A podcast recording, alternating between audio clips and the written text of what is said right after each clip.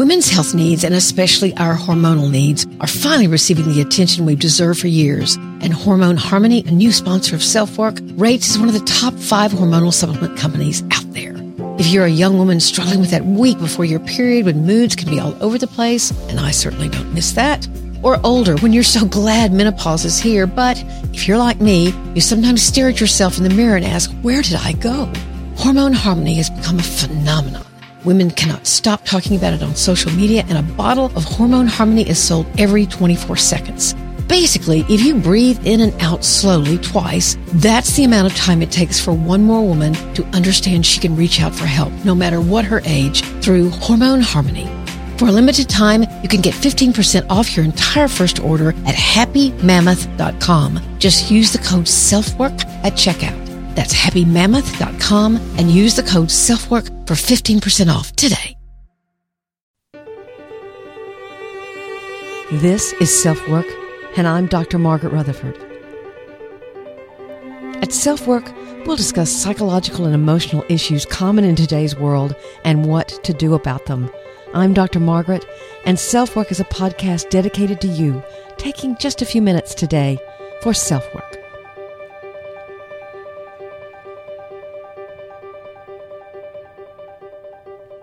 Hi, I'm Dr. Margaret. Welcome to my fourth podcast. Today we're going to be talking about perfectly hidden depression again. I talked about it for the first time on podcast three. We identified the characteristics of perfectly hidden depression. There was a questionnaire you could take to see if you actually could identify with it yourself. In this podcast, however, we're going to talk about what you can do about it. So, first, we'll briefly define perfectly hidden depression once more. We're going to go through the characteristics again very briefly. And the third thing we're going to do is talk about six major steps in actually confronting or coping with perfectly hidden depression. The last thing we'll do, we'll hear from a reader who wrote me an email saying that his wife definitely suffers with perfectly hidden depression and he doesn't know what to do to support her. So I gave him some ideas and I'll share them with you. So the first thing we need to talk about is what is perfectly hidden depression? It's not a diagnosis. You're not going to find it anywhere in any diagnostic manual. It's a term I coined about two and a half years ago when I sat down to write a weekly post and was thinking about some of the people I'd been working with through the years that had such significant trouble engaging with their more painful emotions sadness, shame, fear, disappointment, anger. They really struggled to engage with those feelings, to express them to me, and they would actually sort of smile when they were talking about things that were maybe even traumatic in their lives. So that's perfectly hidden depression. I've heard it called smiling depression. I've heard it called high functioning depression. Perfectly hidden depression is just my term for it because I think there is a strong quality of perfectionism that runs through people with PHD or perfectly hidden depression. So let's briefly go through the characteristics. Number one is perfectionism with a constant critical inner voice. Number two, heightened or excessive sense of responsibility. Number three, difficulty with accepting and expressing painful emotions. Number four, worry and or the need for control over her environment. Number five, an intense focus on tasks, using accomplishment as a way to feel valuable. Number six, active concern about the well being of others while not allowing anyone into their inner world. Number seven, trouble with acknowledging hurt or abuse from the past or the present. They discount or dismiss those. Number eight, there are accompanying mental health issues that involve control or escape from anxiety. That would be like eating disorders, obsessive compulsive traits, addictions, that kind of thing. Number nine is a strong belief in counting your blessings as the foundation of well being. Again, many of these characteristics are not bad in and of themselves, but they're overused. They're rigidly employed in order to keep depression under wraps. Number 10, intimate relationships may be difficult, but are accompanied by professional success. These people are doers, shakers, movers, they don't look depressed like like the depressed man in the commercial that's sitting on the floor and doesn't want to walk his dog. These people do not look like that. If you want to hear a little bit more in depth about the characteristics, just hop on over and listen to podcast number three, where I go into more detail as to what these characteristics actually look like in real life. So now we're going to talk about the six major steps in confronting perfectly hidden depression. But I want us to remember that the major goal of someone who has perfectly hidden depression is to learn how to listen to their inner emotions and do that honestly. So, the first step, if you listen to podcast number three, you've already done, and that is identification, which means you're going to confront your denial. You're going to figure out what the underlying issues are in all of those characteristics. I'll give you an example from my practice. I had a woman come in who said she was a shopaholic, that that was her problem. But as we began looking at her life and her issues, she was buying and then returning many, many items on a daily basis because she had no other control in her life. She was in a very dominating relationship where she was the submissive one. In buying, she really just was trying to exert some kind of control.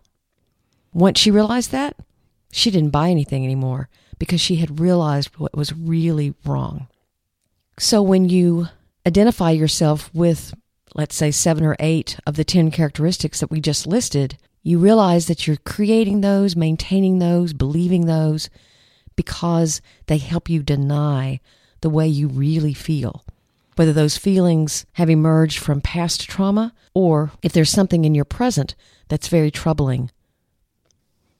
I actually had someone on the Huffington Post talk about, well, this is just a bunch of psychological mumbo jumbo for denial.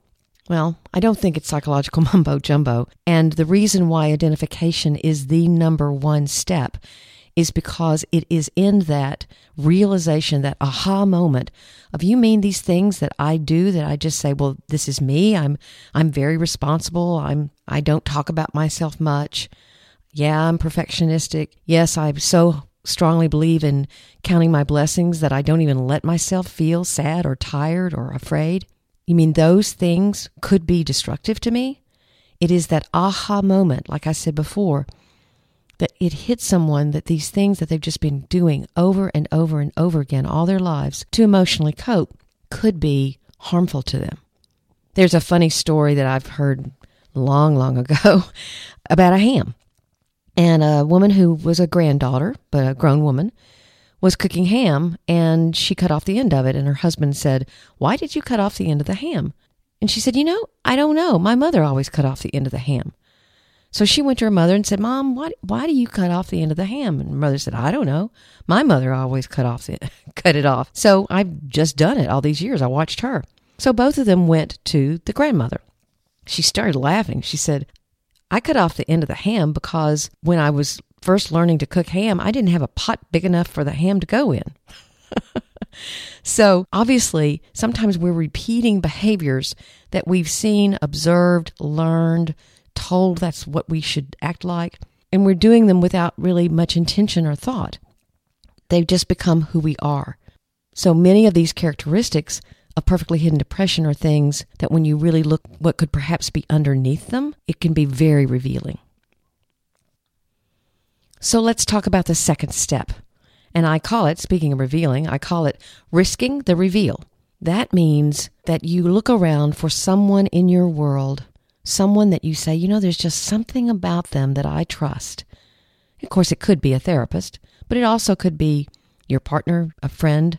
There's something about them that I trust, and I believe that I could share with them some of who I really am on the inside, some of my experiences, perhaps secrets that I've never told anyone, but there's just something about that person that I can trust. I've been interviewing people who have emailed me and volunteered to help with my research. I ask each one of them if they told, if they're in therapy or if someone in their world knows who they really are. I said, but what brought you to finally tell? And what they always tell me are three things.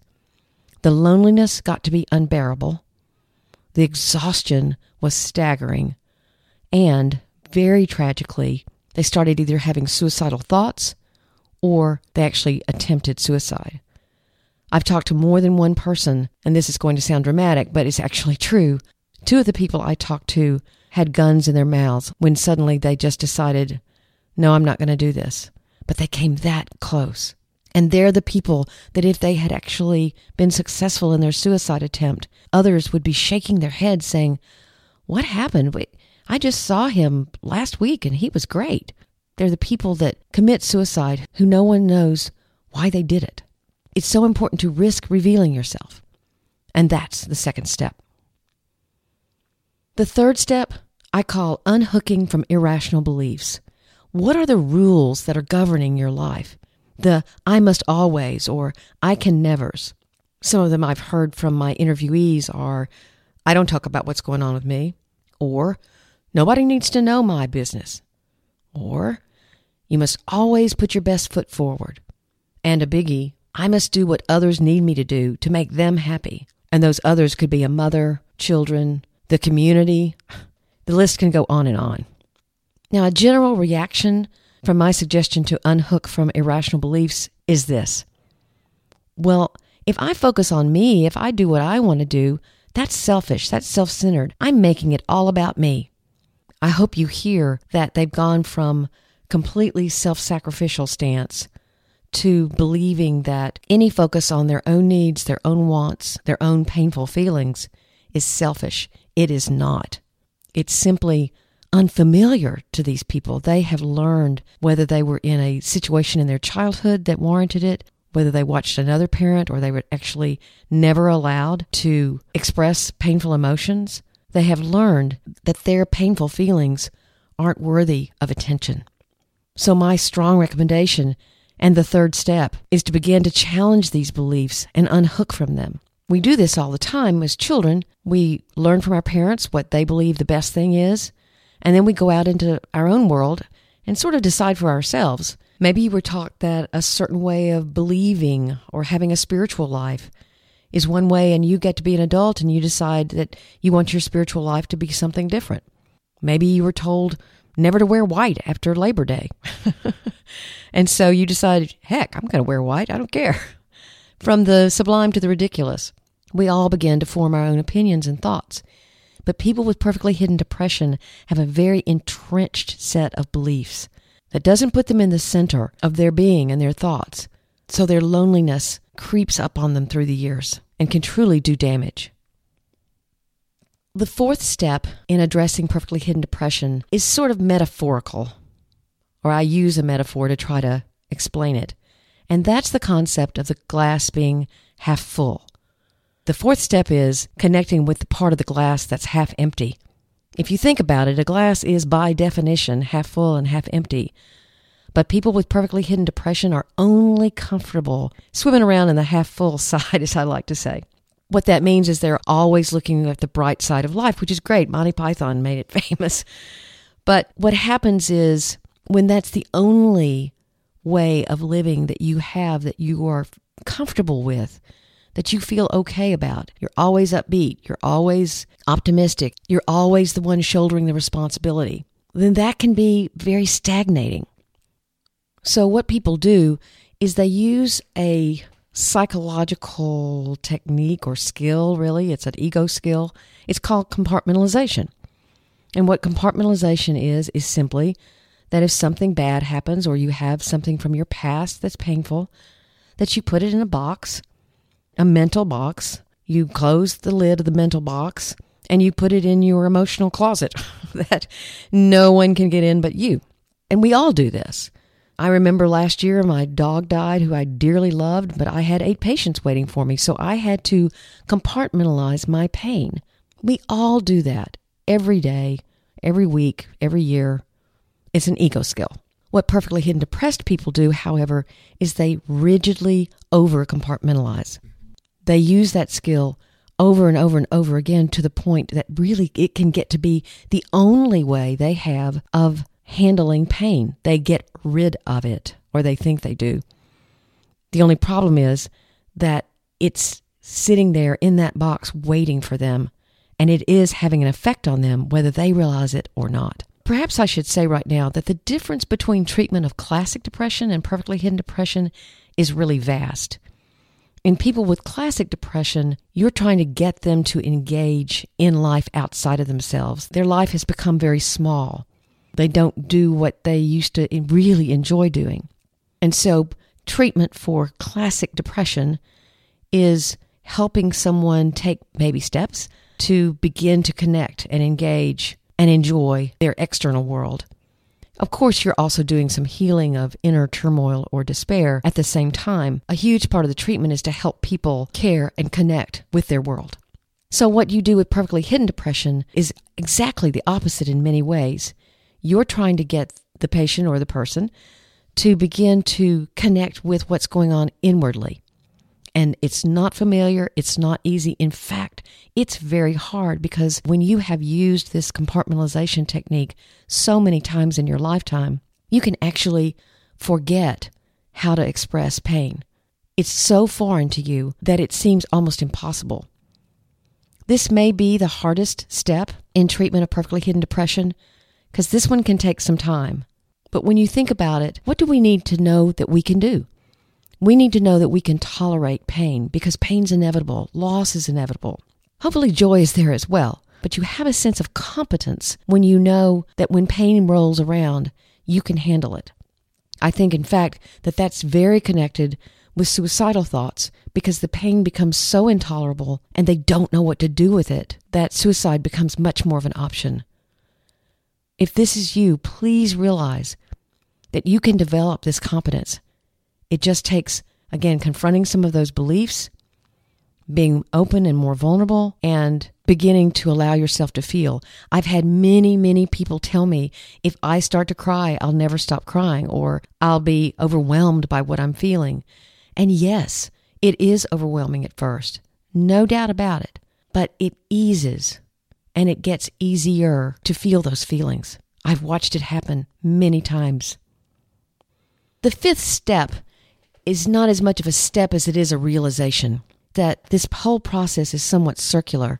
I call the step how not to backslide. And what I mean by that is when you begin to recognize a belief that is part of this rigid overcompartmentalization, that you work on that one and you work with a set of feelings that come with that work, and then you feel better. You recognize, oh, okay, I really can do this. I can talk to somebody, I can identify the beliefs and the rules that are governing my life, if they're irrational, I can start trying to change those beliefs by doing thought replacement and meditation and exercise, whatever whatever things I need to do to jumble my mind up a little bit and to question what I'm really thinking.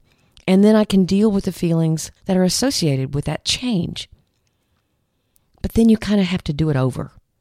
And what I mean by that is, as you get better, you'll actually realize more and more of these irrational or unhealthy attitudes and beliefs that you have, and then you begin to change them slowly.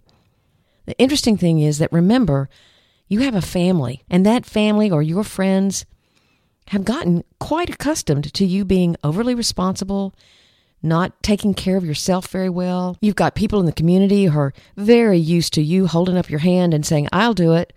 And so when you begin changing those things, you can get a little bit of resistance. But you have to recognize that in order to change these patterns, there are going to be some people who are going to have to change along with you. Again, if you share with them what you're doing and what being perfectly hidden was doing to you, and they really care about you, I'm sure that they'll realize, okay, we can do this. It's just different than it's always been. It helps to make friendships with people that help you stay honest with yourself, that have known your past pattern and are willing to help you and remind you when you're slipping back into it. The last step is really self acceptance. It's more of a goal than a step, but it's important to talk about. Andrew Solomon, who is a eloquent writer about depression, wrote, "The opposite of depression isn't happiness, it's vitality." Well, if I do my own take on his statement, I would say the opposite of perfectly hidden depression is self acceptance.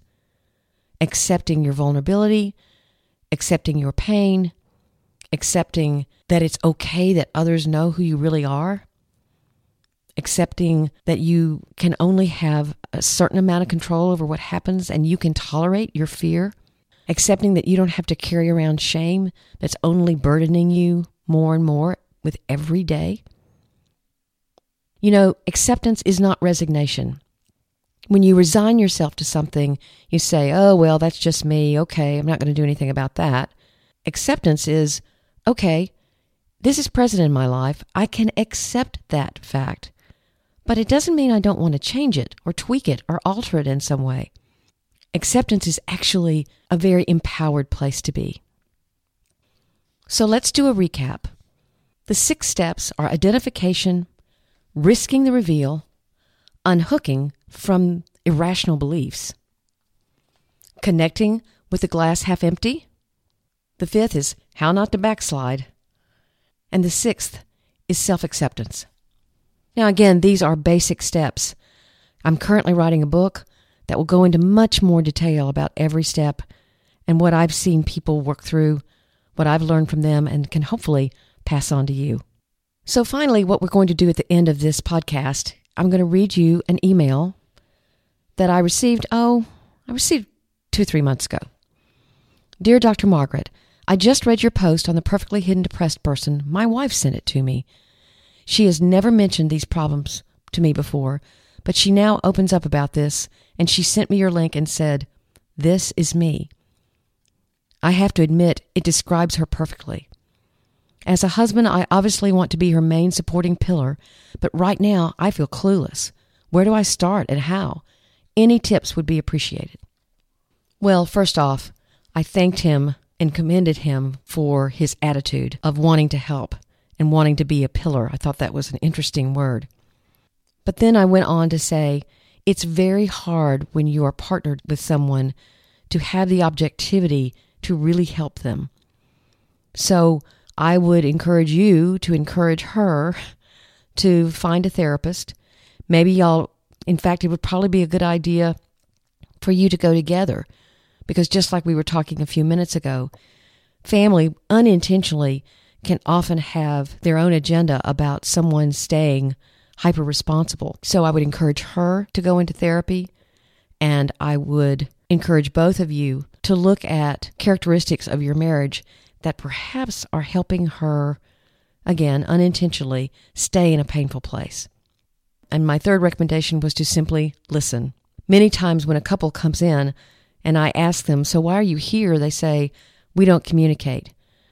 And so often, what they really don't know how to do is listen. Listen without an agenda.